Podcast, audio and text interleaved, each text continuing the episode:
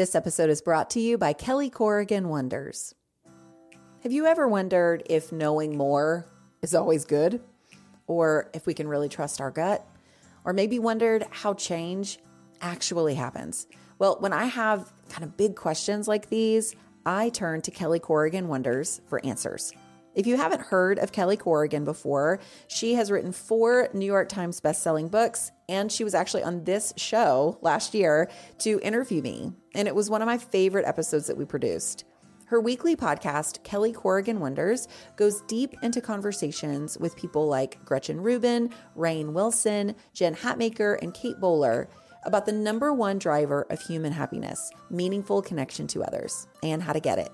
Kelly has a gift for sparking conversations that matter, asks great questions, and her show is such an enjoyable one to listen to. I'm so glad we have her in the podcasting world. Subscribe to Kelly Corrigan Wonders wherever you're listening now. Merry Christmas and the happiest of holidays to you, my friends. You are listening to the Lazy Genius Podcast.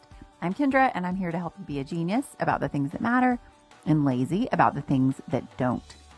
Today's episode is episode 44 The Lazy Genius Bakes for the Holidays. We're literally a week away from Christmas Day, so my guess is you've done some baking already. But today we're getting back to the heart of things. I will mention a few baking tips and have tons of practical resources in the show notes, which you can see in um, this episode's info section in your podcast app or at thelazygeniuscollective.com slash lazy slash holiday baking.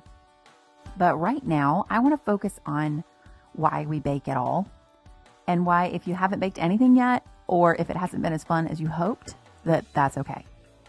When I started um, gathering my thoughts for this episode, I of course Googled holiday baking tips just to see like the general conversation. Y'all, it was so intense. Everyone is making lists.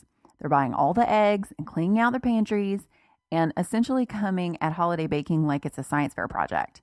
I could not find the soul. I couldn't find it. It was all recipes and tips, um, like from professional chefs on the proper temperature of butter. Nothing about community or tradition or the reason we bake at all. If we are driven by our shopping lists and finding the perfect recipes, I'm afraid we're going to miss the moment we are so desperately trying to create with our holiday baking and with anything around the holidays.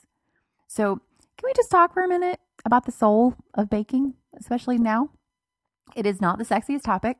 I totally agree with that. But I think we lose something really beautiful when we distill it down to just the best gingerbread recipe. Okay, so can you guess what I'm going to ask you as we get started? Anybody who's been listening for a while, you have any guesses? Why? Why do we do this? Why do we bake around the holidays in the first place? We always need to ask why. My gut answer is because everyone always has. Um, it's just something you're supposed to do, right? I did some research actually into the history of the Christmas cookie like tradition specifically.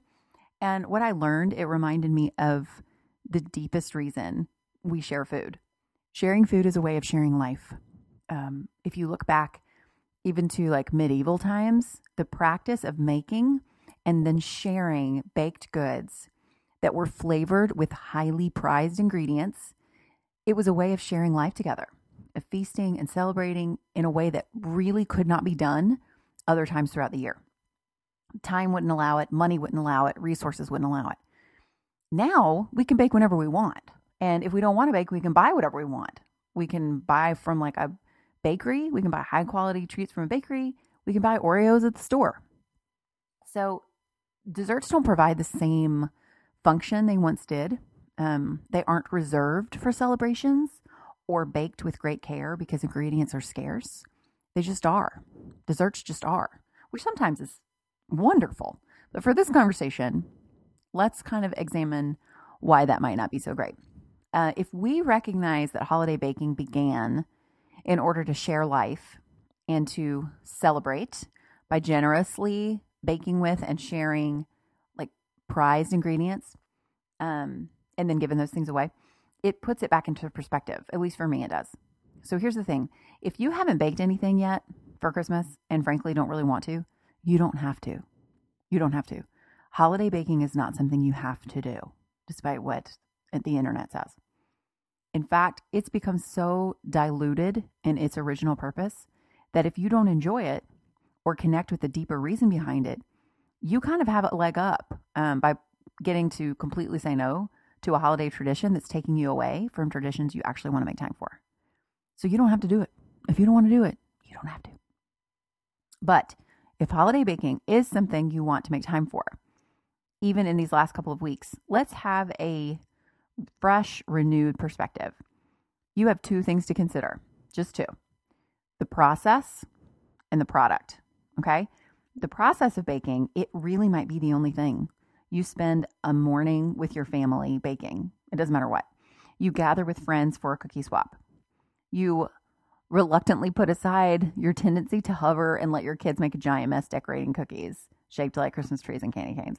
That one is for me. I have such a hard time letting them go crazy and make a mess because I want it to be done a certain way.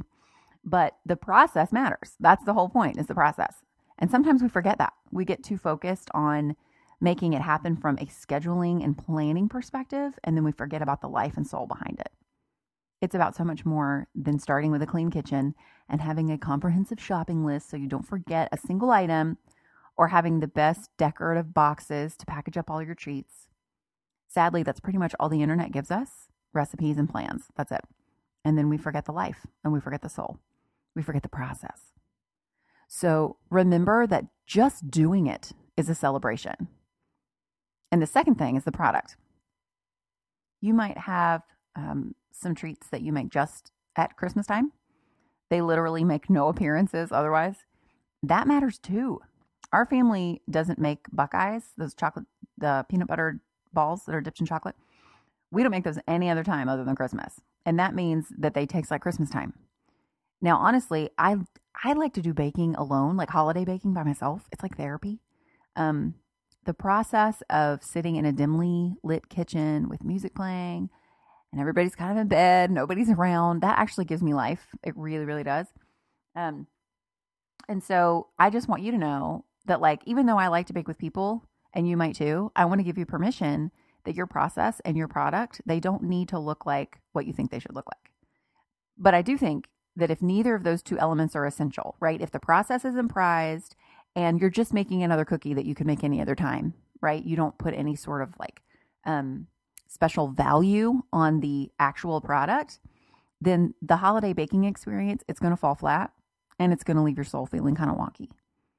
We can't help but go into situations with expectations. That's just the way it is, even if we try not to. And if you have holiday baking as another box to check, without giving any thought to the process or the product. You will be bummed and tired and then resentful of a huge plate of treats that you'll think will only make you fat, right? Isn't that what we do? Like we take out the soul from baking and then we just add in guilt. That is the worst recipe, you guys. Oh my gosh, let's not do that, please. So today it is December 18th. It's the Monday before Christmas. In the show notes, I have tons of practical holiday baking tips. I adore baking. I have a lot to say about it. So I will not leave you hanging.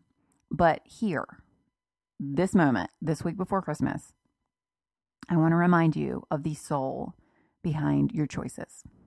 Why are you celebrating the way you're celebrating? What is important to you about Christmas cookies? Do you give plates of treats away because you're supposed to? Because you always have? When you drop off the cookie plate at your neighbor's house, do you look them in the eye and ask a question? about them, about their lives, or do you just leave? I've totally just left. But the point is connection. The point is sharing life through food with the people around you. That's why I love food so much. It's so ordinary, but it taps into one of the most soulful, soulful parts of us.